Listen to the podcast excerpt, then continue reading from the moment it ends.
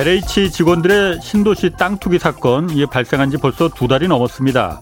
이거 뭐 대충 넘어가는 거 아닌지 계속 취재해서 전해드리겠다. 제가 이렇게 말씀드린 적 있었는데, 아, 그래서 정부 합동 특별수사본부에 이거 확인해 보니까 일단 당시 이 광명 시흥 지역 신도시 예정지 땅을 사들인 LH 직원 13명 있지 않습니까? 이 사람들에 대해선 기소 의견 그러니까 재판에 이 넘겨달라 이렇게 어, 요청하면서 검찰에 넘겨진 상태라고 합니다.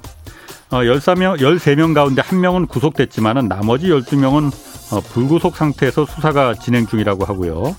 그리고 매입한 땅, 이 13명이 매입한 땅 있지 않습니까? 이 땅도 재판이 끝날 때까지는 처분하지 못하도록 몰수 보존된 상태라고 합니다. 아, 그런데 범죄 여부를 가를 쟁점은 이들이 이 광명 시흥 지역에 산 땅이 신도시로 지정될 거라는 LH의 그 내부 정보를 미리 알고 샀느냐 이겁니다. 그냥 동네에서 떠도는 소문 듣고 땅 산 거다. 뭐 아니면은 내가 감 감이 있어서 감으로 산 거다. 이렇게 주장해 버리면 이거 범죄가 되지 않는다는 거거든요. 특별수사본부도 이 부분을 입증하기 위한 증거를 확보하는데 지금 주력하고 있다고 하는데 아, 특별수사본부가 구체적인 수사 진행 상황까지 뭐 저한테 얘기해 주진 않았습니다. 그런데 뭐 들어보니까 입증이 그리 만만치는 않은 것 같습니다.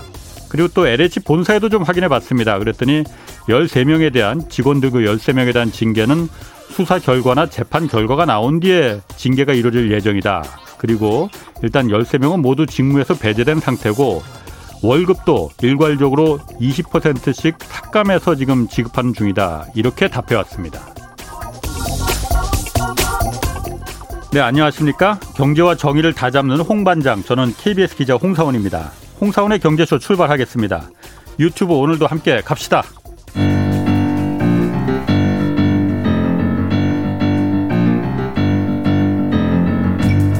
세계 100대 경제학자. 가짜 경제 뉴스 감별사. 가슴이 뜨거운 경제학자. 건국대 최백은 교수의 이게 경제다. 네, 어, 탁월한 식견과 통찰력으로 경제 이슈를 분석하는 이게 경제다. 최백은 건국대 경제학과 교수 나오셨습니다. 안녕하세요. 네, 안녕하세요. 아, 문재인 대통령이 어, 취임 4주년 어, 기자회견하고 연설했습니다. 엊그제 있었죠. 가장 아쉬웠던 점 역시 부동산 문제라고 했어요. 뭐 그러니까 죽비로 죽비를 맞고 정신이 번쩍 들 만큼 심판을 받았다 이렇게 얘기했는데 자 뭐 단도직입 적으로 좀 물어볼게요. 부동산 정책 이거 왜 실패한 겁니까? 어 실패한 거는 어 그러니까 문재인 정부가 그 추구했었던 그 부동산 어 시장의 음. 모습이요. 예. 모습하고 그다음에 그거를 이제 그러니까 원치 않는 인재니까는 그 어쨌든 간에 문재인 정부가 추진한 것도 부동산 어 정책에 있어서는 하나 개혁적인 측면이 있거든요. 예. 뭐 쉽게 얘기하면 부동산 불로서도 허용하지 않겠다. 처음엔 그랬었습니다. 예. 네. 그리고 이제 장기 공공임대를 대량 공급하겠다. 예. 아, 그리고 이제 다주택, 특히 이제 불로서도 허용 안 하겠다는 건 다주택자들의 토기, 투지, 에, 주택 투기를 예. 이제 그러니까 차단하겠다 이제 이거였잖아요. 예. 근데 이제 이걸 통해서 아무래도 이해관계가 상충하는 사람들이 있을 게 아닙니까? 뭐 당연히 있죠. 아. 에, 그들의 어쨌든 간에 저항이 있을 수밖에 없는 것이고요. 예. 그 저항과 아, 저항에 저는 음. 제가 볼 때는 어, 당한 거라고 생각합니다. 예. 당한 거라고 생각하기 들고 어, 그럼 뭐 예를 들면 이제 이런 거죠. 어, 2000, 어, 문재인 정부에 있어서 그러니까는 이, 이 우리가 대개 이제 새 정부가 들어서게 되면 개혁 정부가 들어서게 되면요. 예. 한 6개월 내지 1년이 굉장히 중요하다는 얘기를 그렇죠. 합니다. 어느 정부나요. 예. 그런데 실제로 보게 되면은 한 1년 이내에 모든 게 사실은 그러니까 아, 이 결판이 납니다. 예. 결판이 나는데 부동산 정책 같은 경우 보게 되면은 첫 해랑 두 번째 해에 음. 대책들 나오는 걸 보게 되면요. 예. 대책들 나오는 거 보게 되면은 대개 이제 그러니까는 그 문재인 정부가 집권하기 전에 민주당이 야당이었을 때 예. 대개 야당의 민주당의 입장은 수요 억제로 대개 예. 부동산 투기를 잡지 않는 입장이었었고 반면에 이제 지금 국힘당인 그 당시에 이제 여당 같은 경우는 대개 이제 공급으로 이제 그러니까 공급 확충으로 음. 이제 잡겠다 뭐 이런 식으로 이제 되게 접근했었었죠. 예, 예. 그래서 수요 억제 대책으로서 나왔던 것들이 뭐 대출 억제라든가 예. 아니면 이제 그러니까 투기 지역 지정이라든가 아니면 이제 세제를 강화한다든가 음. 뭐 이런 게 이제 그러니까 되게 이 메뉴판에 나옵니다. 예. 나오는데 그와 더불어 가지고 음. 나온 대책이 뭐냐면은 임대사업자 아, 활성화, 예. 임대사업 어, 활성화 대책이 나옵니다. 네. 예, 이 활성화. 깔아, 깔아 줬다는. 예. 그러니까 임대사업 활성화는 뭐냐면 다주택을 다주택 소유를 그러니까 사실 어떻게 보면은 장려하는 거거든, 부추기는 예. 거거든요. 예. 그리고 어 그게 12월 달에 나왔고 2017년 12월 달에 예. 나왔고 2018년 1월 달에요. 금융위원회에서 예. 금융위원회에서 그것을 그러니까는 또 뒷받침도 해줍니다. 어떻게 음. 뒷받침을 해주냐면은 에 이제 투기 지역을 지정을 하고 그러는데 투기 지역에서 그러니까는 예를 들어서 임대 사업하는 사람들은 대출 어, 이 규제를 안 받도록 예. 이걸 음, 음. 풀어줘요. 예. 금융위원회에서 그러니까 규정을 바꿔가지고요. 예. 풀령 이런 걸로요. 예. 1월 달에 2018년 1월 달에. 음. 그러니까 이제 에, 그러고 나서 이제 그러니까 계속해서 뭐 25번이 나왔다 대책이 몇 번 나왔다 뭐 이런 얘기를 하잖아요. 예. 나온 게 왜 그랬겠습니까? 나올, 나왔던 그렇게 수많은 대책이 나온 이유는 계속해서 어쨌든 간에 주기적으로 계속해서 부동산 음. 투기가 음. 발생을 했기 때문에 예. 그 요인은 뭐 여러 가지가 있을 수 있지만 대책이 발생했기 때문에 대책이 나온 거잖아요. 예. 그렇죠? 그건 나오면 나오는 과정 속에서 그것이 이제 반복적으로 나오는 과정 속에서 계속해서 뭐냐면은 이제 에 소위 말해서 어떤 인재니까 이제 그럼 어이 시중에 소위 말해서 갈등이 생기냐면요. 어 성공하지 못했으니까는 음. 한쪽에서는 그러니까 더 그러니까 불러서 억제는 더 그러니까는 세제를 강화해야 된다는 이런 주장도 나올 거고 예. 한쪽에서는 자 봐라 공급 대책이 없어서 그렇다 음. 이런 얘기도 또 이제 예. 튀어나온다고요. 예. 나오면서 나오는 나오는데 문제는 그러한 혼란을 혼란스러운 환경을 그러니까는 구조적으로 이미 이렇게 설계가 돼 있었다 이겁니다. 음. 예? 예. 구조적으로요. 예. 그러니까 다주택을 부추기는 상황 속에서는 계속해서 어쨌든 간에 토, 에, 주택 투기는 생길 수밖에 없는 거죠. 예, 예. 생기면 쫓아가 가지고 핀셋 대책이라고 해 가지고 그렇죠. 저희 투기 과열적으로 지정하는 이런 방식으로 했잖아요. 예. 핀셋 대책으로 해 가지고요. 예, 근데 그거는 사실 우리가 많은 우리가 얘기를 했지만은 그거는 그러니까 풍선 효과라는 말로 우리가 상징적으로 표현되듯이 음. 예. 효과를 볼 수 없는 대책이란 맞습니다. 말이에요. 예.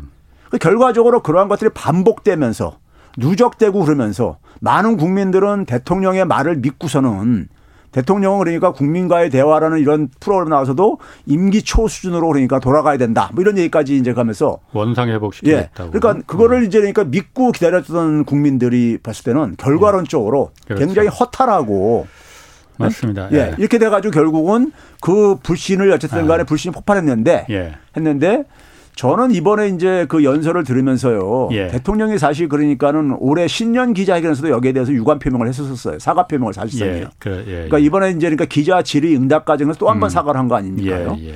했는데 일국의 대통령이 두 번씩이나 사과를 했다는 얘기는요. 그 정책은 실패한 정책이라는 걸 자인한 겁니다. 그렇죠. 네? 자인한 겁니다. 그렇죠? 네. 그러면은 거기에 대한 그러니까 사실 그 이 부동산 정책은 우리나라에서 굉장히 중요한 의미를 가져요. 중요한 의미를 갖습니다. 모든 국민들한테 이해관계예요. 예. 이게 실패를 했으면은 실패를 하고 국민들한테 많은 고통을 주고 신뢰를 잃었으면은 거기에 대해서 그러니까 우리가 적어도 원인 진단이 음흠. 미국 같은 데 선진국 같으면 백서까지 나옵니다. 아, 이렇게 혼란을 주는 음, 거라면요. 예, 예. 그러니까 원인 진단이 나오고요. 예. 둘째는 뭐냐면 거기에 대한 책임이 이 공직을 수행하는 거는요 국민들에게 예. 책임까지 그러니까 사실 져야 되는 거예요. 맞습니다. 예. 예? 그러니까 예. 법적인 책임은 아니라 하더라도 예, 예. 적어도 그러니까 도의적인 책임을 져야 되는 거죠. 예. 자기 능력에 그러니까 자기가 한계를 드러냈으니까는 그 음. 책임도 져야 되고 그 다음에 뭐냐면은 그것을 그러니까 원인 진단을 철저하게 한 다음에 음. 그게 근본적으로 반복되지 않도록 대책이 나와야 되는 거죠. 그런데 그 거기에 저는 주무부서가 국토부 장관은 제가 볼 때는 그냥 실무적이죠 책임자고 기재부 예. 장, 기재부 부총리거든요 예. 책임자가. 예. 근데 그분은 하나도 거기에 대해서 책임지는 어떤 하나의 발언이라든가 음. 미안한 미안스러움조차도 표, 저 표현을 안 했어요. 예.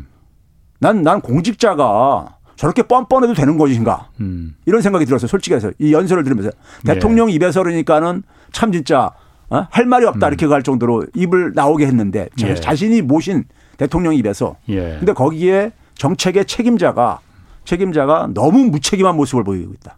음. 무책임한 모습을 보이고 있다 이거예요. 부동산 문제는 국토부의 소관이다 이렇게 생각하는 거 아닐까요? 아니죠. 작년에 7.11 대책 마지막에 음. 가장 우리가 23번에서 그렇죠. 가장 셌던 대책이라는 거 하는 것이 예. 그걸 누가 발표했습니까? 홍남기 총리가 발표했어요. 예, 예. 맞습니다. 예. 예. 음. 왜 그러냐면요. 기재부의 권한을 보게 되면은요. 기재부의 권한을 보게 되면은 제가 늘 얘기하잖아요. 모든 업무를 다 할 수 있게 돼 있어요. 예. 그렇죠. 네? 다, 그 세제와도 관련됐었잖아요. 그러니까 세제는 뭐냐면은 기재부 소관이거든요. 예. 그래서 기재부 부총리가 항상 음. 진두지휘를 해요. 음. 예? 그러면 이제 그랬을 때 그러고 나서 이제 뭐냐면 대통령도 그러면 예를 들어서 모르겠습니다. 확인을 안 해봤는데 원인 진단을 예. 시켰는지 안 시켰는지 예? 음. 사과를 할 정도면은 거기에 대해서 왜 실패했는지 이거 뒤따르는 건 상식이에요. 예. 그렇죠? 이게 엄청난 국민들한테 많은 영향을 미쳤기 때문에. 예. 근데 저는 그런 얘기를 제가 확인할 바는 없지만은 없는 걸로 저는 알고 있고 그냥 음. 뭐냐면 기존의 기조를 기대로 가겠다. 이렇게 하고 있단 말이에요. 예, 예. 예? 그렇죠? 그러면 기존의 기조라는 게 도대체 뭘 저는 의미하는지 모르겠고요. 그다음에 뭐냐면 거기에 대해서 그러니까 이래서 그 이 새로운 대책을 예. 대책을 그러니까 기존의 기조들을 현 기조로 그대로 유지하겠다 했을 때 그걸 가지고 그러니까 시장에서 혹은 국민들이 아, 현 기조대로 하게 되면은 이게 문제가 해결 되겠다. 이런 믿음을 줘야 되는데 예. 지금 나오는 얘기는 나오는 얘기는 뭐냐면 홍남기 부총리조차도 자기가 자기가 만든 세제를 자기 스스로 지금 그러니까는 뜯어 고치면 되겠다고 빨리 당정 협의를 하자고 이런 얘기를 하고 있습니다. 그렇죠. 그 얘기도 좀 해야 됩니다 지금. 그러니까 예. 정부 여당이 지금 어, 재보선 참패 이후에 예. 어, 부동산 갑자기 규제 완화 쪽으로 지금 계속 가고 있거든요. 예. 우리가 이걸 잘못했다라고 이제 정부 여당이 생각을 하는 것 같아요. 그래서 그러니까 그런 지금 움직임이 있는 거겠죠. 부동산 특별위원회에서도 지금 새로 바뀐 김진표 위원장 뭐 아직 내정 상태죠. 어, 규제를 계속 완화해야 된다고 주장했던 분이지 예. 않습니까? 그 부분은 그럼 맞게 가는 겁니까? 아니죠. 지금 이제 규제 완화하고 예. 플러스 공급 이거는요. 박근혜 예. 이명박 정부 때의 부동산 정책이에요. 예. 그렇잖아요. 예. 민주당의 정책은요. 수요 억제였었어요. 음. 그리고 불로소득 세제 강화 이거였었어요. 예, 예. 그런데 그걸 빼면은 예. 저기 저 야당 국힘당하고 똑같은 거예요. 예. 그러니까 그게 제가 볼 제가 얘기하는 게 그게 바로 어 원래 의도였었다 이거죠. 예. 이 정책이 그러니까 부동산 정 문재인 정부가 추구했었던 하나의 방향을 방향을 좌초시키는 게 처음부터 저는 이게 처음부터 기술이 들어와 갔었던 것이고 누구의 의도라고 말씀하십니까? 자 이거 봐보세요. 아, 예. 장기 공공 임대주택 공급 공급은 예. 뭐를 위한 거냐면은 무주택자들이 예. 우리가 소위 말해서 주택 시장이 막 투기 바람이 불게 되면요. 많은 주택을 그러니까 구입할 능력조차 없는 분들조차도 예. 막 빚내고 해가지고 불안하니까 이제 그러니까 음. 막 투기 대열에 뛰어들 수밖에 없단 말이에요. 예, 뛰어들 수밖에 없습니다. 뛰어들 수밖에 예. 없어요. 그분들이 왜 그러겠습니까요? 집을 안장만 하게 되면은 예. 내가 엄청난 그러니까 주거 비용도 감당을 해야 되고 내가 손실도 보게 되고 예. 그렇죠 이런 불안감이잖아요. 네. 근데 기본적으로 그분들을 안심시켜 주면 어떻게 되겠습니까요? 주거 안정적인 주거를 예. 내가 집을 안 갖고 있어도 이게 장기간 보장이 된다는 이런 믿음을 음. 줘야 되는 거 아닙니까? 그렇죠. 그게 예, 바로 장기 공공 임대고요. 예. 그다음에 집값을 안정시키려면 다주택자들이 집을 내놓게 해야 됩니다. 예. 실수요를 빼놓고 나머지는 내놓게 해야 되는 거예요. 예. 그런데 그게 이제 바로 뭐냐면은 불로소득에 대한 과세죠, 중과지요. 예? 중과인데 예. 그러면 그렇게 했을 때 장기 공공임대주택이 많이 공급되게 되면은 민간 민간 민간 주택 공급이 그만큼 줄어들 수밖에 없는 겁니다. 예, 예. 그렇죠? 아, 뭐장 공공이 그만큼 공급을 하니까. 그렇죠. 예. 그럼 민간 임대가 줄어들게 되면은요. 예. 건설회사는 당연히 싫어하겠죠. 당연히 싫어하죠. 싫어하는데 문제는 어. 뭐냐면 금융회사들도 싫어합니다. 예, 맞습니다. 예. 예? 건설하고 금융은 음. 동전의 앞뒷면이에요. 예. 빼놓고 얘기할 수가 없는 겁니다. 예, 예. 그럼 금융도 싫어하죠? 예. 그럼 이 두 개를 그러니까 두 개의 이해에 중간고리에 매개고리 하는 게 바로 뭐냐면 모피아들입니다. 기재부라 이거죠? 모피아요. 음. 기재부 지금 모두 싸가 뭐 이렇게 얘기하는 게 아니라 뭉뚱그려서 모피아요. 예. 예. 그러니까 그런 점에서 그 그래서 기본적으로 이 모피아들은 모피아라는 게 제가 어떻게 정의하냐면요. 금융자본의 이익에 복무하는 예. 소위 공직자의 탈을 쓰고 금융자본의 이익을 대변하는 사람들이에요. 음. 그러면은 결국 이 사람들이 이 사람들은 결국 뭐겠습니까요? 시장에다가 시장에 그러니까 정부가 개입하는 걸 그냥 싫어합니다. 예. 예? 음. 그럼 시장에다 맡겼을 맡기려는 게 바로 그 규제 완화죠. 예. 규제 완화고. 그러면 그렇게 되면 어떻게 됩니까요? 주택 시장은 굉장히 뜨거워지죠. 예, 예. 뜨거워지게 되면은 결국은 뭐냐면은 건설과 금융은 신나죠. 그렇죠. 예. 예. 결과적으로는 국민들한테 그냥 피해가 가고요. 집값이 올라가니까. 예, 아니 무주택자뿐만 아니라 예. 일반 다수의 서민들 그러니까 유주택자들도 예. 다시 혜택 보는 건 없어요. 그걸로 네. 인해서 세금도 우리가 올라가잖아요. 그렇죠. 예. 예. 그러면은 지금 말씀하시는 거는 기재부가 뭐 아까 뭐 의도를 가졌다고 말하는 건 좀 좀 그 말하시다가 좀 좀 너무 나 좀 그 격한 표현이신 것 같고 어 일부러 그러면은 이렇게 기재부의 책임이라고 지금 말씀하시는 거잖아요. 지금 집값이 올라간 거는 예. 대통령이 두 번씩이나 사과를 할 만큼의 예. 그 집값의 문제가 된 거는 그리고 기재부가 그렇게 한 거는 금융과 건설 쪽을 같이 생각이 일치했다라는 거 보시는 거고. 예. 아 모르겠습니다. 뭐 제가 뭐 사실 그거 뭐 어, 이게 뭐 한번 좀 취재를 들어가 해봤으면 좋긴 하겠는데. 예. 자 이건 어떻습니까? 어쨌든 그럼 지금 그래서 정부하고 여당에서 부동산 규제 완화 자꾸 하면 제 얘기를 꺼내면서 양도소득세 얘기 지금 나오고 있습니다. 다주택자에 대해서 양도소득세 지금 7월 1일부터 아 6, 아 6월 1일부터 지금 중과사하기로 돼 있잖아요. 그런데 지금 종부세 아니 양도소득세. 어 양도세도 과하죠. 예. 지금 집이 매물이 안 나오는 게 어, 차라리 세금 내겠다 다주택자들이 어차피 정부 바뀌면은 정책 바뀔 수 있고 어, 지금 그런 얘기도 솔솔 나오니까 이집 매물이 안 나오니까 양도소득세 완화해줘야 된다 이 얘기 나오고 있거든요. 이 부분이 지금 뭐 매우 지금 그 속도를 내는 것 같아요. 어떻습니까? 이 부분은 그럼 좀 양도소득 양도세를 좀 완화해 주면은 매물이 많이 나와서 집값이 좀 내려갈 가능성이 있습니까? 자, 우리가요 양도세가 됐든 종부세가 됐든 간에요. 그걸 왜 우리가 많이 내게 되는 건가 원인이 무엇인가를 한번 생각해야죠. 집값이 올라갔으니까 집값이 많이 올랐으니까 그런 예. 거예요. 예. 그럼 양도세라든가 종부세는 기본적으로 부동산 투자에 대한 예. 기대 수익이 기대 수익에 영향을 미치는 겁니다. 예. 기대 수익이 높아지는 거잖아요. 그걸 완화하면요. 예. 그러면 집값도 오르죠. 기본적으로요. 예. 그러면 세금 더 올리 세율을 낮추더라도 집값 자체가 덩어리가 커지게 되면 예. 세금도 비례해서 증가할 수밖에 없는 거잖아요. 그러니까 이게 대책이 아니죠. 이런 것은요. 음. 이런 거는요. 이런 걸 가지고 우리가 흔히 말해서 미봉책 눈 가리고 아웅식이라고 하는 겁니다. 예. 예? 그러니까 이건 대책이 아니죠. 대책이 아니고요. 이거를 한다는 얘기는 결국은 뭐냐면 국민들한테 부동산 어, 시장 정상화시킬 의지가 없다는 사인을 보내는 겁니다. 집값 잡을 생각 없다 정부는. 예, 그렇죠. 예, 예 사인을 보내는 거죠. 예. 예. 그러 그러면 그러면 많은 사람들이 결국은 어떻게 가겠습니까요? 아까 얘기했듯이 그러니까 우리가 이런 이런 걸 이런 과정을 거쳐서 다시는 다시 부동산 시장이 과열되거나 네. 하게 되면은 하게 되면은 많은 사람들은 어쨌든 간에 거기에 강제로 끌려 들어가는 그, 들어 들어가는 거죠. 예. 네. 그럼 어떻게 지금 이제 임기 1년 남았는데 예. 이 부동산 관련해서 예. 어 정부가 어떤 그런 정책을 좀 취해야 됩니까? 그러니까 우리가 이 그 부동산 우리가 기본적으로요. 예. 이 세금이라는 것에 대해서 개념에 대해서 예. 세금을 그러니까 우리가 이래서 어 소위 말해서 이 양도소득이라는 것은 일종의 뭐냐면 소위 자본소득이거든요, 일종이에요. 예. 자본이득이란 말이에요. 그렇, 예? 그리고 돈이 있는 사람이 예. 돈이 아, 그 차익에 버는. 대해서 가는 거잖아요. 그러니까 예, 주식을 예. 사가지고 우리가 많은 이익을 남기게 되면은 예. 이자를 많이 벌면은 우리가 세금도 많이 비례해서 내듯이요. 네네. 소득이나 소득에 대해서 세금이 따라붙는 건 당연한 거란 말이에요. 예. 근데 그거를 그러니까 우리가 이래서 지금 근로소득하고 우리가 소위 말해서 부동산 세금하고 이렇게 비교해서 실효세율을 보게 되면은 엄청난 차이가 있다고요. 그렇죠.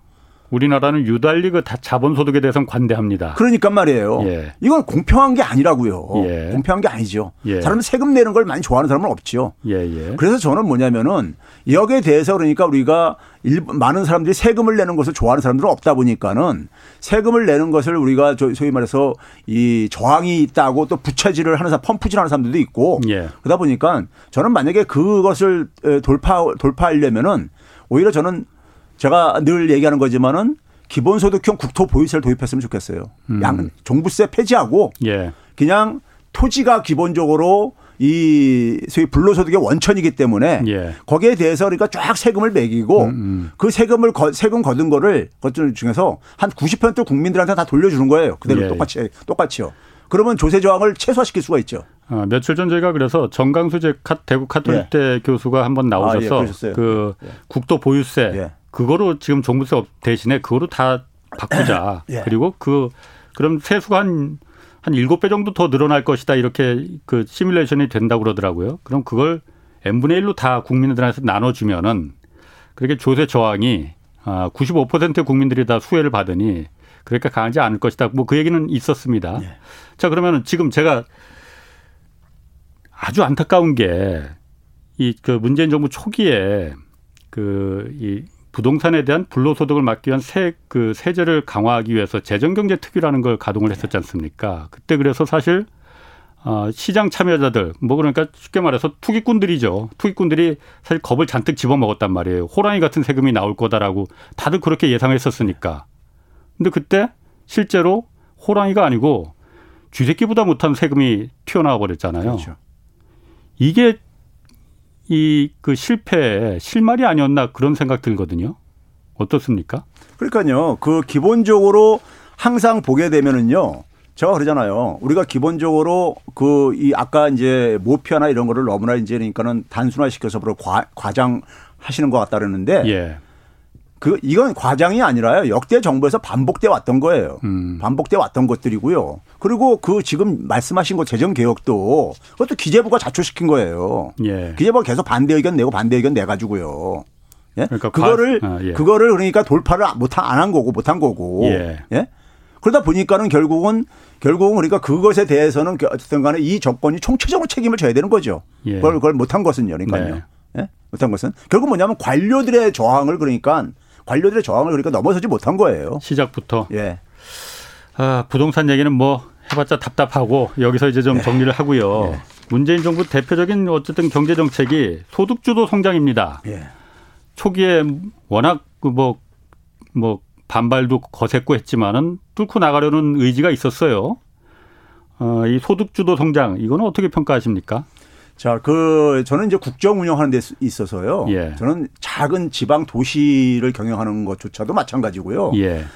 저는 늘 이제 그런 얘기합니다. 정치 지망생들 제가 이제 예, 정치하겠다는 이제 후배들이라든 가 이런 사람들과 예. 자꾸 하는 얘기가 뭐냐면 국정 운영, 그게 지방 정부가 됐던 그것이 중앙 정부가 됐든 간에 국정 운영이라는 것은 의지만 가지고 되는 게 아니다. 굉장히 실력을 필요로 한다. 예. 그래서 제가 늘 하는 얘기가 뭐냐면은 국민을 그러니까 환자에다 비유한다면 국민은 그러니까 사실 선한 의사보다는 실력 있는 의사를 원한다. 선한 의사보다는 실력 있는 의사. 예. 선한 의사 필요 없다 이거예요. 마음씨 좋은 그러니까 의사는요. 예? 예. 실력 있는 의사를 원한다 이거예요. 국민은요. 예. 예. 환자는 그렇잖아요. 자기 병을 고쳐줄 사람을 원하는 거죠. 그러니까요. 예. 예. 그랬을 때 예, 두 가지가 저는 작동을 했다고 보는데 소득주 성장은 사실상 그러니까 어 2018년 6월 달에 막을 내렸습니다. 네. 2018년 그러니까 6월. 2018년 6월이면요. 예. 정권 출범하고 나서 한 달, 1년 한 달 지났던 때입니다. 네. 그렇죠? 2017년 어. 5월 달에 출범을 했으니까요. 예. 그렇죠? 그러니까 1년 만에 그러니까 사실상 이렇게 막을 내렸, 내렸, 내렸는데. 그 왜 내렸다? 그때 이 특정한 시기에 2018년 6월에 왜 내렸다고 보신 겁니까? 상징적인 게 뭐냐면 소득주 성장, 소득주 성장이라는 예. 예. 문재인 정부가 들고 나온 하나의 경제 운영 방향은 예. 이걸 설계한 게 이제 홍장표 경제수석이에요. 그렇죠. 부경대 아. 출신의 예, 예. 네? 부경대 교수 출신의 예. 이분이 경제수석을 2018년 6월 달에 그만두죠. 예. 물러나게 되죠. 네.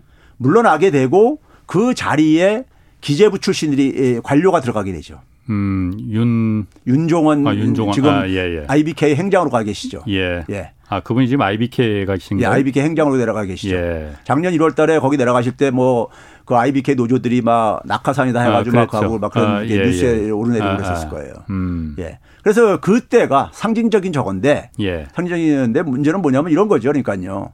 어, 초반에 그러니까는 정권이 딱 출범했을 때는 예. 이제 청와대 팀들이 소위 외부에서 들어간 소위 말해서 어공들이죠. 음. 일종의. 예, 예, 예, 어공들이 이제 힘이 많이 들어가죠. 음. 힘이 들어가 가지고 그때는 이제 관료들이 이제 굉장히 이제 그러니까는 어이좀 어, 이 뭡니까 좀 약간 이제 어. 저걸 낮추지요. 예, 예. 네? 낮추고 그러다가 예. 이게 시간이 지나면서 예. 소위 삿바 싸움이 이제 벌어지 벌어집니다.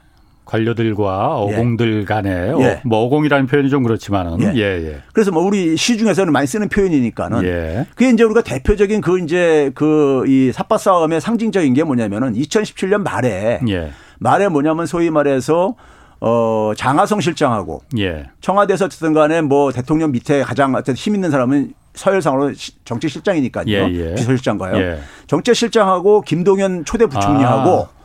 서로 어쨌든 간에 많은 갈등이 튀어나왔었죠. 맞아, 맞습니다. 예, 그래서 예. 뭐 김동연 패싱이라는 말도 막 이렇게 언론에 이렇게 아, 표현이 되기도 하고 예, 예. 그랬었죠. 예. 그게 바로 그때까지만 하더라도 아. 청와대 힘이 더 들어가 있었던 거죠. 아. 네? 들어가 있었던 건데 그게 2017년 말이었었습니다. 그러다가 이제 뭐냐면은 2017년, 2018년 넘어오면서부터 아, 아.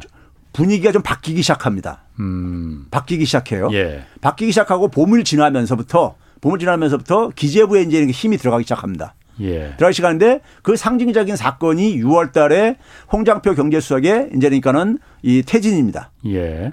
그 자리에 그리고 기재부 출신이 들어가서 앉게 되고요. 예. 윤종원 수석이. 예. 예. 그리고 나서 예. 그리고 나서 뭐냐면은 이제 11월 달에 11월 9일 날 제가 정확히 기억하는데 11월 9일 날에 마지막 청와대 그러니까 소위 말해서 어공 출신인 장하성 실장이 예. 퇴진을 하죠.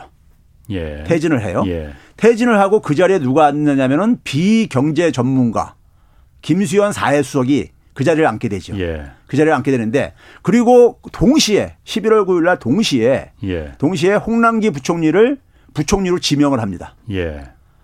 출발은 12월 달에 가서 출발을 했지만은 11월 9일 날 지명을 합니다. 똑같은 날짜에 그러니까 동시에 음. 합니다. 예. 음. 자, 그게 의미하는 게 뭐냐면요.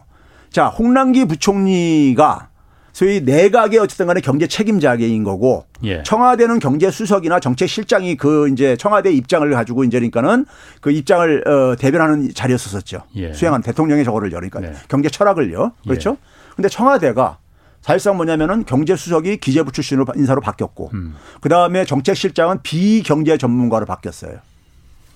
김수현 실장. 예. 그러면 그 얘기는 결국 뭐냐면 정책실장의 경제적인 역할은 없다 없었다는 얘기인 거고 어. 경제수석은 기재부 출신 인사가 들어가 앉았으니까 예. 내각에 있는 기재부 관료들하고 아무 충돌이 생길 이유가 없는 거죠.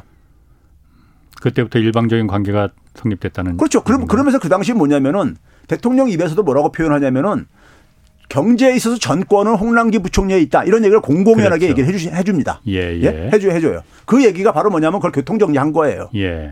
교통정리 한 겁니다. 예. 그러면 이 과정에서 왜 그러면 대통령께서 기재부 관료에 손을 들어줬느냐. 예. 이게 이제 그러니까 그한 거죠. 어, 손을 왜? 들어준 거죠. 결과적으로요. 어. 왜? 왜 손을 들어줬냐면요. 자, 이겁니다. 그래서 제가 아까 얘기했듯이 의지만 가져야 되는 게 아니라 실력도 필요하고 예. 실력이 필요하다는 겁니다. 근데 실력에 있어서 그러니까 완패한 거예요. 제가 볼 때는요. 예. 소득주도 성장 팀이. 예. 그러니까 우리가 2000 어, 소득주도 성장 정책의 효과는 굉장히 많이 있었습니다. 예. 있었는데 음. 소득주도 성장 정책은 여러 가지가 있었습니다. 네. 뭐 쉽게 얘기하면 이런 거예요. 서민들하고 중산층들의 소득을 좀 강화시켜 강화시켜 주겠다. 네. 왜 그러냐면은 수출이 그러니까 사실상 그러니까 위기 상황에 에, 에, 이 놓여 있었었어요. 네. 2011년 이후부터요. 예. 그래서 잃어버린 수출액이 10년이 지나 지금 진행될 정도로요.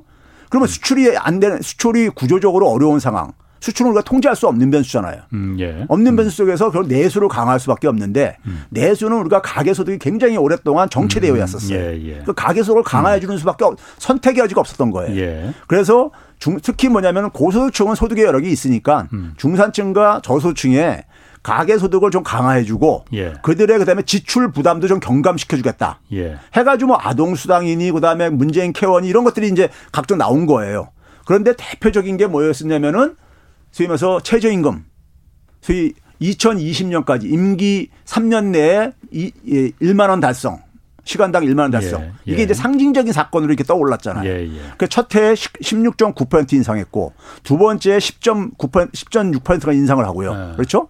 그래서 이렇게 갔죠. 갔는데 기억들 하실 거예요. 2017년에는 그러니까 언론들이 보수 언론들이 그냥 잠잠했었습니다. 왜냐하면 예. 초기에 어쨌든 간에 정권이 초기이기 때문에. 예. 근데 이제 2017년 말에 사실 우리가 한반도 우리가 아, 전쟁 위기설까지 들어왔었어요. 음. 기억나시겠지만요. 예, 예. 당시에 예. 트럼프하고 김정은하고 막 험한 말들이 서로 오고가면서 예. 네? 오고면서요. 예, 그러다가 그것이 2018년 2월 달에 평창 올림픽을 계기로 이게 완전히 진정이 되어지죠. 그리고 해빙무드로 반칙 바뀌죠. 예. 그러니까 전통적으로 그러니까 보수 언론과 야당이 공격거리인 안보 문제는 싹 사그라듭니다. 예. 그리고 그 자리를 차지한 게 경제에 대한 공격이었었습니다. 아. 경제에 대한 공격이 지금들 기업들 한번 살려보세요. 5월 달 되면서 5월 달 되게 되면 1분기 가계 소득이 발표됩니다. 1분기 네. 가계 소득이요. 예, 예. 그리고 이제 뭐냐 성장률이 나옵니다. 음. 1분기 성장률이 나오고 예. 당시에 이제 그러니까 가계 소득하고 성장률 가지고 시비를 걸기 시작합니다. 예. 그때 이제 제가 그때부터 제가 팩트 체커로 제가 그 당시 예. 활동을 하기 시작하던 분이 제가 명확하게 기억하는데 예. 그리고 나서 뭐냐면은 그게 이제 6월 달 넘어가면서 뭐 이제 예, 그런 가계 소득과 성장률 가지고 막 씨름하다가 7월 달 가게 되면 매년 7월 달이 뭐냐면은 최저임금 인상률을 결정하는 그렇죠. 달입니다. 예. 7월 12일 날 예. 아니 7월 7월 10일이 아니에요. 그거는 이제 그 다음에 했었고요. 7월 달에 최저임금 인상률이 10.9%가 딱 발표가 되면서 그러면서 이제 뭐냐면 융단 폭격이 나오죠. 음. 뭐냐면 최저임금 때문에 자영업자들 그러니까 고용 참사가 나고 자영업자들 위기 막 이런 얘기가 막 쏟아져 나옵니다. 예. 나오는데 네. 실제 그해 그 해에 고용 지표가 예. 굉장히 나쁘게 취업자 수로 봤을 때 음. 굉장히 나쁘게 이제 그러니까 진행이 됩니다. 네. 기억들 하실지 모르겠는데요. 2018년 2월 어, 달부터 이게 일자리 취업자 증가 수가 매, 매달 취업자 증가 수를 발표 통계청이 발표하잖아요. 예. 그게 10만 명대로 뚝 떨어집니다. 16만 음. 명인가요? 음. 그게 제게 보게 되면 2, 30명씩, 2, 30만 명씩 이렇게 쭉 가던 거였었어요. 네. 근데 10만 명대로 뚝 떨어집니다. 예. 근데 그게 상반기 내내 그렇게 가요. 예. 가다가 더 이제 아주 극, 극, 아주 그냥 극적인 것은 7월 달에는 5천 명으로 떨어지고 음. 8월 달에는 3천 명으로 떨어지고 음. 그리고 나서 하반기에 그 다음에 1월 달까지는 만 명대에서 왔다 갔다 합니다. 예. 예. 그러니까 이거는 그러니까 우리가 그동안에 경험해 보지 못한 취업자 숫자예요. 예. 그런데 여기에는 이유가 있었었어요. 최저임금 올려줘서 그런 게 아니에요. 아, 그거 관계 없어요. 네. 음. 자, 우리가 뭐냐면요. 지금요. 지금 우리가 60세 이상이 예. 1년에 얼마나 증가하는지 아세요? 67만 명이 증가합니다. 예. 1년에요. 음, 음, 67만 음. 명. 음. 60세 미만은요. 37만 명이 감소합니다. 음. 자, 그럼 우리가 고용이라는 것은 예. 고용이라는 것은 인구가 감소하게 되면요. 자, 예를 들어서 1000명에서 1000명에서 만약에 70% 고용을 하고 있다면 고용률 70%면 700명이 한 겁니다. 예. 근데 인구가 만약 700명으로 줄어들면은 다 같은 고용률 70%라더라도 490명뿐이 안 되는 거죠. 77, 그렇죠. 49 해가지고. 예, 예. 그러면 700명하고 490명의 차이는 210명이나 취업자가 줄어든 거죠. 예. 절대적인 거는요. 예. 그러니까 그, 음. 우리가 줄어보게 되면 60대 밑에서 고용률이 높지요. 30대, 음. 40대, 50대가 한 70%대 후반으로 되게 고용률이 돼 있고 예. 60대가 넘어가는 순간부터 고용률 뚝 떨어집니다. 40%대, 예. 30%대 뚝 예. 떨어져요. 그렇죠? 그러면 60세 이상 인구가 많이 증가를 하는데 거기서 일자리를 많이 가진 사람이 많이 나와야 되는데 60세 이상에서는 대개 고용률도 뚝 떨어지게 되고 음. 60 더군다나 65세가 넘어가면은 일자리 민간 노동 시장에서 찾기가 굉장히 힘들어지죠. 음. 그런 연령층이잖아요. 근데 반면에 밑에 층 밑에 60세 미만들은 쭉 떨어지고 있어요. 수십만씩 예. 줄어들고 예. 있어요. 그럼 그쪽은. 그쪽은 취업자가 줄어들 수밖에 없잖아요. 어. 이게 그, 인구 음. 구조적으로 인구 구조적으로 취업자 숫자가 많이 증가할 수 없는 상황이요. 예. 그래서 재밌는 게 2018년 그러다 보니까 2019년도 들어와 가지고 들어와 가지고요. 들어와 가지고 2019년 12월 2020년 코로나 재난이 있기 전 20년 1월까지 보게 되면요. 취업자 숫자가 얼마까지 증가하냐면요. 51만 52만에서 57만까지 증가합니다. 그 다음에는요. 음. 이게 그 전에 기조 효과도 약간 있지만은 예. 이게 왜 그러냐면요. 60세 이상 일자리가 막 50만 아. 개씩 만듭니다. 그때 정부에서 일자리 만들 그 물론 이게 정부가 만든 것만은 아닌데 예. 하여간 60세 이상 일자리가 많이 늘면요. 예. 취업자 수는 많이 늘게 돼 있어요. 예. 오늘도 4월 고용도형이 발표됐는데 거기도 보게 되면 가장 많이 증가한 게 60세 이상 일자리입니다. 어, 인구하고 왜? 비례한다 이거죠. 그렇죠. 예. 그러면 이, 이 상황을 그러면 결국 뭐냐면 특히 65세 이상 일자리들은요. 본인들이 그러니까 민간 노동 시장에서 만드는 게 최대 한 50%뿐이 안 되고요. 음. 나머지는 공공 일자리가 음. 만들 수밖에 없어요. 알겠습니다. 그러면 어쨌든 그런 그 인구의 증가 감소에 따라서 예. 고용이 그 내려간 건데 그때 어쨌든 보수 언론과 공격하는 측면에서 최저임금 때문에 고용이 줄었다. 그렇죠. 고용 참사다. 예. 뭐 이렇게 주장을 하셨다는 그 저희 그 프레임을 만들었다는 거잖아요. 그렇죠. 예. 그러면 그거를 뚫고 나가질 못한 이유가 예. 왜못 못 뚫고 나간 겁니까 그러면은? 그러니까 그 이렇게 그, 얘기를 그 논리적으로 설명을 하고 그런 거 아니다라고 말하면 되는 거 아니에요? 뭐 그런 걸 제대로 못한 거죠. 네. 끌려간 거죠. 그냥 끌려다닌 예. 거죠. 저 혼자서 그 당시 다 팩트 체크해보고 네. 있었습니다. 네. 근데 그러면 그렇게 하려면은 예를 들어서 이 고령화 문제는 예. 좀 정도가 좀 낮았을 뿐이지 박근혜 정부 때도 진행됐던 거잖아요. 예, 예. 진행됐는데 그 당시에는 그러니까는 60세 이상 일자리가 예. 한 20만 개뿐이 안 됐었어요. 20만 예. 대뿐이. 예. 그러면 예를 들어서 고령화가 더 진행되면 될수록 우리가 지금 어느 정부가 들어서도요. 예. 60세 인구가 1년에 그러니까 지금 67만 명인데 내년이면 70만 명이 음, 음. 넘을 겁니다. 그럼 이렇게 증가하는 상황 속에서 여기에 대한 일자리 대책이 예. 특별한 걸 만들거나 예. 대책이 나오지 않는 이상에는요. 이거 이거 그러니까는 이 부분들이 이분들이 민간 노동 시장에서 일자리 만드는 거는 한계 현재 시장에서는 한계가 있단 말이에요. 예. 그럼 이거를 그러니까 공공 일자리를 만들 건지 아니면 복지를 더 강화할 건지 이건 어느 정부들이 간에 선택을 음. 해야 되는 문제예요. 음. 그러면 이 문제로부터 자유로울 수 있는 정부는 아무도 없어요, 정권이요. 예. 그런데 이 문제를 그러면 대처하려면 어떻게 됐습니까? 일자리 취업자 수로 공격을 안 받으려면 60세 이상 공공근로 일자리를 예산을 많이 편성을 했어야 되는 거예요. 예. 그게 재정 문제죠. 예. 재정 문제예요. 그 재정하고 관련돼 있는 거예요. 예. 근데 그거를 그냥 문 그냥 박근혜 정부 때 그러니까 예산 일자리 예산 정도만 2018년에 편성을 했던 겁니다. 예. 예? 그러니까 그 결과가 그러니까 참혹한 결과가 나올 수밖에 없었던 거죠. 음. 그 소득주도 성장이 사실 저도 이제 그, 그 관련해서 몇 번 이제 프로그램을 네. 만들어 그 다큐멘터리를 만들었었거든요. 그런데 아, 뭐 요즘 바이든 대통령도 그러니까 낙수 효과가 한 번도 작동한 적이 없으니 직접 하위 계층에 직접 지원을 해주겠다고 하는 거 아닙니까? 네. 그런데 소득주도 성장도 그러니까 바로 그거잖아요. 네. 하위 계층의 최저임금을 올려서 만 원까지 올려서 직접 지원을 하겠다. 소득을 높여주겠다라는 거잖아요. 그런데 제가 안타까운 거는 사실 그 당시 어쨌든 보수 언론과 그 이 공격하는 쪽에서 그 짠 프레임이 어, 치킨집 사장님들, 편의점 사장님들, 그리고 2차, 3차 하청업체 중소기업 사장님들 다 죽어나간다 라는 부분 일정 예. 부분 일리 있습니다. 예. 정부가 했어야 되는 거는 그때 네. 공정 경제라는 걸 같이 했었잖아요. 맞습니다.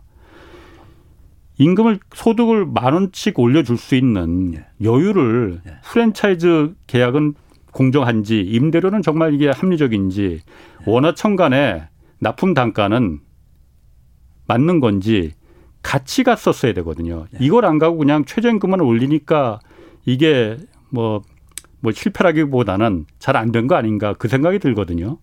어떻습니까? 그런데요.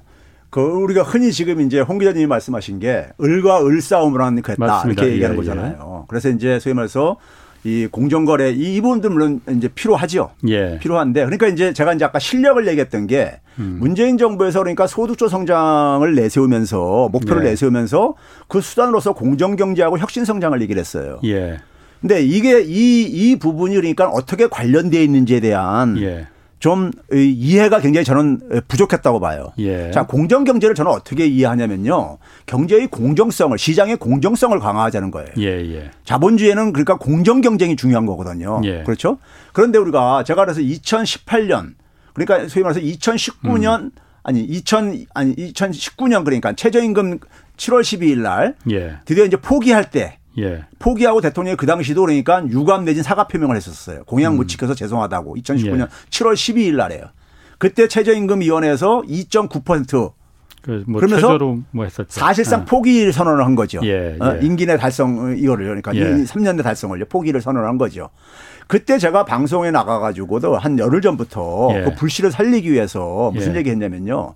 이게 그러니까 공정경제 부분을 예. 작동시키면은 작동시키면은 이게 소위 말해서 당시에 그러니까 우리가 최저임금 문제는 뭐였냐면요. 저임금 노동자들하고 예. 그다음에 이제 자영업자라든가 소 사업장들, 사업주들 간에 어떤 문제로 됐었잖아요. 예. 그래서 이 문제를 가려면은 풀어가려면은 당시에 정부에서는 그래서 최저임금 두 번 빠르게 인상하고 난 다음에 카드 수수료 인하로 이렇게 접근했었죠. 맞습니다. 그래서 맞습니다. 당시에 예. 카드 회사의 노동자들이 자기들 구조조정 당한다고 예. 수입 줄어들면은 막 이렇게 그랬었잖아요. 예. 근데 그 문제가 아니라 저는 경제에서 그건 공정, 얼마 되지도 않아요. 그러니까 경제 공정성에 그거는 예. 그리고 일회성이고 예. 그거는 근본적인 대책이 아니죠. 그렇죠. 예. 뭐 예를 들면 두 가지입니다. 그러니까 경제 공정성을 강화하는 데 있어서 예. 정부가 할 수 있는 가장 중요한 부분은요. 저는 아까 이제 재정의 문제를 굉장히 중요하게 얘기했잖아요. 음.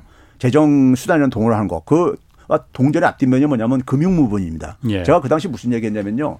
자영업자들한테 자영업자들의 대출 가계 부채가 부채 가영업자 부채가 굉장히 심각합니다. 예. 그렇죠? 자영업자들의 부채에 대해서 부채가 있으니까 그만큼 대출 금리 이자를 내게 낼게 아닙니까? 그것을 1% 포인트 정도만 충분히 낮출 수가 있고 음. 낮춰 낮춰 주면은 제가 이제 그 당시 계산을 해 보니까는 네? 자영업자들 가계 부채라는 게 있잖아요. 아, 예. 아, 자영업자들 자영업자들 부채가 있잖아요. 예. 그걸 그게 지금은 얼마가 되냐면 700조가 넘습니다. 예. 영업자가. 예. 예? 그 당시만 하더라도 한 600조만 이렇게 막 되고 그랬었어요. 그럼 그걸 1% 적용하게 되면 6조 원, 7조 원이란 얘기예요. 1년에. 예. 예. 그런데 그 당시에 최저임금을 1만 원으로 올렸을 때 8,530원인가 뭐 그래서 1만 1,650원으로 올렸을 때 전국에 그러니까 최저임금 그러니까는 노동자들 고용하는 그 규모가 있을 게 아닙니까? 예. 그거 곱하기 그거 곱하기 예. 하루에 8시간씩 해가지고 1년 12달 이렇게 했을 때 인건비가 얼마 정도 올라가느냐. 이 인건비 상승분이 나올 게 아닙니까? 예. 그걸 제가 계산해보니까 4조가 채 안 나오더라고요. 4조가 적은 돈은 아니죠. 적은 돈은 음. 아닌데 4조가 정도 가깝게 나오더라고요. 예. 그러면은 자영업자들 그러니까는 금리를 1% 정도 낮춰주자. 그러면 어차피 이거 가지고 음. 이자 부담 나가는 거를 6조 7조를 절약해 주고 4조 인건비를 그러니까 비용을 더 부담을 시키게 되면은 그거 뭐 안 바꿀 이유가 없지 않느냐. 근데 민간 금융기관의 그 금리를 갖다 자영업자들한테 낮춰줘라 이렇게 정부가 강제할 수는 없는 거예요. 자 이게 이게 일반 이저홍 아. 기자님도 경제 저거 하면서도 참 이게 아. 저기 저 어 저이 너무 모르는 게 많으신 게. 예. 한국은행에서요. 네. 한국은행에 한국은행이 우리가 은행하고 시중은행하고 정부만 이용할 줄 알고 있는데 예. 아닙니다. 음. 기업 금융 상당히 많이 하고 있습니다. 음. 그러니까 뭐냐면은 한국은행이 그 기업 금융을 하면서 예. 예를 들어서 신성장 동력 산업이라든가 설비 투자 이런 부분에 예. 기준금리보다 더 낮은 금리로 음. 지금 0.5%잖아요 기준금리가요. 예, 예. 0.25%로 신용대출을 해줍니다. 예. 그런데 그 하는 명분이 뭐라고 돼 있냐면요. 한국은행이 정확히 알고 있다고만요. 뭐라고 돼 있냐면 거기 써 있냐면요. 음. 써 있냐면은 신용 신용 공급이 음. 시장에 의해서 원활하게 되지 않는. 예. 예. 그러니까 시장 실패했죠 일종의. 예, 예. 자 은행이 그러니까는 신용을 그러니까는 공급하라고. 예? 은행법 1조에 그렇죠. 돼 있는데 예, 예. 그게 안 되고 있다 이거예요. 예, 예, 안 되고 있는 부분에 그러니까 안 되고 있는 시장이 실패하면 뭡니까? 교과서적으로 정책금융이 들어가게 돼 있습니다. 음. 그렇죠? 예. 정책금융은 박정희 때부터 만든 거예요. 예. 중소기업 특별 저기 저이 총액 대출제 이런 걸로 해가지고요. 그 그게 그대로 지금도 남아 있어 가지고 기업들한테는 소위 말해서 신용 공급을 많이 해주고 있습니다. 음. 기업들 자영업 그게 언제냐면 박근혜 정부 때 2013년부터 본격화되어집니다. 예. 네? 음. 박근혜 자영업자까지 이제 확대시켜 주 그렇죠. 영세 자영업자까지 어. 그 일부 영세 자영업자 어. 일부 주는데 예. 그걸 더 확대시키라 이거죠. 예. 저는 그게 되면 음. 가게까지 확대시켜야 된다는 얘기예요. 예. 예? 그러면 그거를 그러니까 우리가 그게 바로 뭘 의미하냐면 금융의 민주화예요. 음. 왜, 왜 그러냐면 일반 국민들이 그러니까 신용에 대해서 음. 접근할 기회를 그러니까는 최소한의 접근할 기회를 누구나가 예. 권리로서 누려야 되는 권리가 있기 때문에. 예? 예? 그게 제가 이제 얘기하는 건데 그러면 그런 차원 속에서 접근하게 되면은 가능하다. 예를 들어서 네.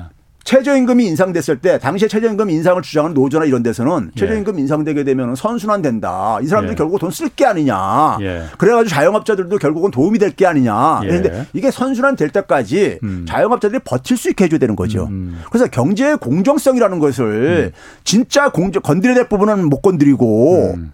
예? 이 부분도 아까 얘기했던 모피하고 관련돼 있는 거예요. 예. 음. 이 모피아가 이거 굉장히 싫어합니다. 이런 것들이요. 기업들한테 지원해 주는 거에서 아무 트집 안 잡혀요. 안, 안 해요. 문제 제기 안 해요. 아, 아. 자영업자들한테는. 가게나 이런 데 하는 건 음. 절대 안 된다 그래요. 음. 그게 어떻게 말이 되느냐 이런 식으로 얘기해요. 음. 음. 두 번째는 뭐냐면요. 그 다음에 혁신 성장에 대해서. 예. 혁신 성장인데 자, 자영업자나 소사업장들이요. 지금도 저기 물레동, 물레동에 가면 있잖아요. 우리가 제조업의 뿌리 산업들. 예. 금형이나 주조하는 있죠. 한 10, 10명, 10명대 정도 고용을 해가지고 하는 예. 여기에 보게 되면은 그 일주일에 한 64시간씩 일합니다. 예. 그리고 어 임금이라는 것이 그렇게 일을 시키고선도 한 280에서 한 320만 원 이 정도 정도 된다 그래요. 예. 그러면은 거기 최저임금 빠르게 인상하면은 자영업자나 그 사람들 타격 보죠. 음. 그러면 최저임금 인상을 하게 되면은 하는 것도 나름대로 이제 의미는 있는데 근로시간 단축도 의미가 있는데 예. 문제는 그 사람들의 출구를 마련해 줘야 될 게 아닙니까? 음. 출구요. 그렇죠? 예. 그게 만약에 구조조정을 소위 말해서 한다는 거 아닙니까? 사회적인 차원 속에서 일종의 그러니까. 음. 그러면은 그거 하려면 그 사람들이 옮겨갈 수 있는 그게 바로 산업재편입니다. 예. 산업재편을 목표로 하는 게 바로 혁신성장이에요. 음. 그런데 혁신성장도 그러니까 사실 이 정부에 들어와 가지고 이거를 관료한테 다 떠넘겼어요. 왜 음. 떠넘겼느냐? 소득주 성장 만든 팀이 혁신성장에 대해서는 노 아이디어였습니다. 음. 혁신성장은 원래 소득, 소득주 성장 정책팀이 만든 용어가 아니에요. 그렇죠. 그럼 예. 별개의 문제니까. 아니, 그건 뭐 실제로 그러니까 이거는 예. 관료들이 변양균 실장 라인에서 올라간 거였습니다. 예, 예. 관료들이요. 예. 관료들은요, 경제 정책을 공급 정책 중심을 좋아합니다. 예. 공급의 주체는 누구예요? 기업이지요. 기업을 지원해 주는 것이 기업을 지원해 주는 것이 그러니까는 기본적으로 중심으로 돼 있는 사고를 갖고 있는 사람들이에요. 맞습니다. 예. 그러면은 그러면은 거기서 결국 뭐냐면 나온 게 뭐였었습니까요? 김동연 부총리 때 소위 말해서 플랫폼 경제 활성화라고 또 이렇게 예. 얘기를 했었어요. 홍남기 부총리가 들어서면서 뭘 얘기했냐면요. 데이터 경제 활성화, 예. 소위 DNA 해가지고 데이터 예. 네트워크 인공지능 해가지고요. 예. 빅3 플러스. 음. 그리고 그게 지금 뭐냐면 한국판 뉴딜로 변신을 해가지고 디지털 뉴딜과 그린 뉴딜이 추가가 된 거죠. 예. 디지털 뉴딜은 앞에 플랫폼 경제 활성화, 데이터 경제 활성화 똑같은 말입니다. 음. 똑같은 말이에요. 예. 그런데 문제는 뭐냐면은 그 얘기, 그 얘기에 그 얘기는 제가 볼 때 거의 그냥 구호예요, 구호. 음. 옛날 그 창조 경제하고 비슷해요. 똑같아요. 음. 그러니까 지금 디지털 뉴딜은 창조 경제하고 차이를 내가 못 느끼겠고 지금 그린 뉴딜은 이명박 때 녹색 성장하고 차이를 못 느끼겠어요. 기본적으로. 그래서 음. 사실상 관료들이 전면에 들어서면서 문재인 정부의 경제 정책엔 칼라가 없어졌다. 소득주 성장은 사실상 막을 내렸고 칼라가 없어졌다. 그럼 최 교수님 지로는 정부의 그 선한 의지가 예. 관료들의 기술에 예. 패했다 이렇게 그렇죠. 음. 그 최저임금 같은 경우에는 제가 그 최저임금 위원회 그 한 분을 그때 취재한 적이 있는데 이런 얘기를 하더라고요. 최저임금 위원회 없애야 된다 이거. 그리고 어, 국가임금위원회를 대통령 직속으로 강력한 기구를 만들어서 예. 최저임금을 정하기 전에 얼마 이 을과 을끼리 사생결단 날 수밖에 없지 않느냐. 그 뒤에 임대료 문제, 납품 단가 문제, 뭐 여러 가지 공정한 그 임금에 관련된 여러 가지 문제를 국가 대통령이 직접 챙겨라. 그런 다음에 최저임금을 얼마로 만 원을 하든 뭐 만 오천 원을 하든 그러면은 이거는 서로가 고개가 끄덕끄덕 할수 있을 것 같다. 그래서 최저임금 위원회를 빨리 고용노동부 산하지 않습니까? 이거 없어 아무 힘도 없고 맨날 합의가 안 되잖아요. 이거 없애라는 얘기가 사실 저는 그래서 그때 그 일리 있다. 사실 우리나라에서 지금 임금만 임금보다 더 현안이 어디 있겠습니까? 이걸 대통령이 직접 챙겨서 임금위원회라는 걸 만들어서 그런 공정한 임금을 지급할 수 있는 여력을 주는 게 우선 아니겠나 뭐 그런 생각은 들더라고요. 그런데요. 우리가 너무 최저임금이라는 것을 독립시켜서 이렇게 생각하는 버릇이 있어요. 그렇죠. 근데 네. 임금이라는 것은 그러니까 소위 말해서 시장 임금이 있고 사회 임금, 사회적 임금이라는 게 사회 임금이라는 게 아, 있는데 예, 예. 아까 얘기했듯이 최저 임금을 빠르게 인상을 하면은 소위 말해서 그걸 적용받는 사업장들은 타격이 될 수밖에 없어요. 예. 그러면 우리가 그 산업 재편을 할 때까지 사회 임금을 그러니까는 좀 지원하는 방법으로 시간을 벌 수가 있는 겁니다. 이게 바로 예. 스웨덴식 모델이에요. 스웨덴이 그렇게 했었어요. 스웨덴식 모델을 잘못 들어가고 계시는데 예. 산업 재편하고 난 다음에 그랬고 그런 점에서 저는 뭐냐면은 최저임금보다 더 중요한 건 뭐냐면요.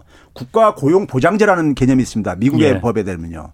그러니까 뭐냐면 우리가 국가나 시장이 해결 못하는 일자리들이 있어요. 예. 소위 경제학에서는 자연 실업률이라고 하는 그러니까 예? 이 부분이 있습니다. 그게 에, 우리나라 경제 활동 인구의 한3.7% 됩니다. 평균이요. 그럼 이 부분 중에 상당 부분을 저는 우리가 기본 일자리로 좀 정부가 최저임금 음. 정도는 예산을 지원해주고 예. 지역사회에 있는 사회적 경제 조직들이 사회 서비스 그 지역사회에 필요한 사회 서비스를 수행을 하면서 거기에 고용할 음. 수 있는 사람들을 최저임금 정도 예산을 지원해주자 이거예요. 그러면은 소위 말해서 어, 이 노동력 시장이 굉장히 노동 시장이 일자, 이 사람을 구하기 힘들어지게 됩니다. 예. 그러면 자연히 뭐냐면 저임금 노동자 임금 수준 인상 압박도 생기고요. 음. 그런 방법으로 우리가 좀 이게 결합을 해야 되지.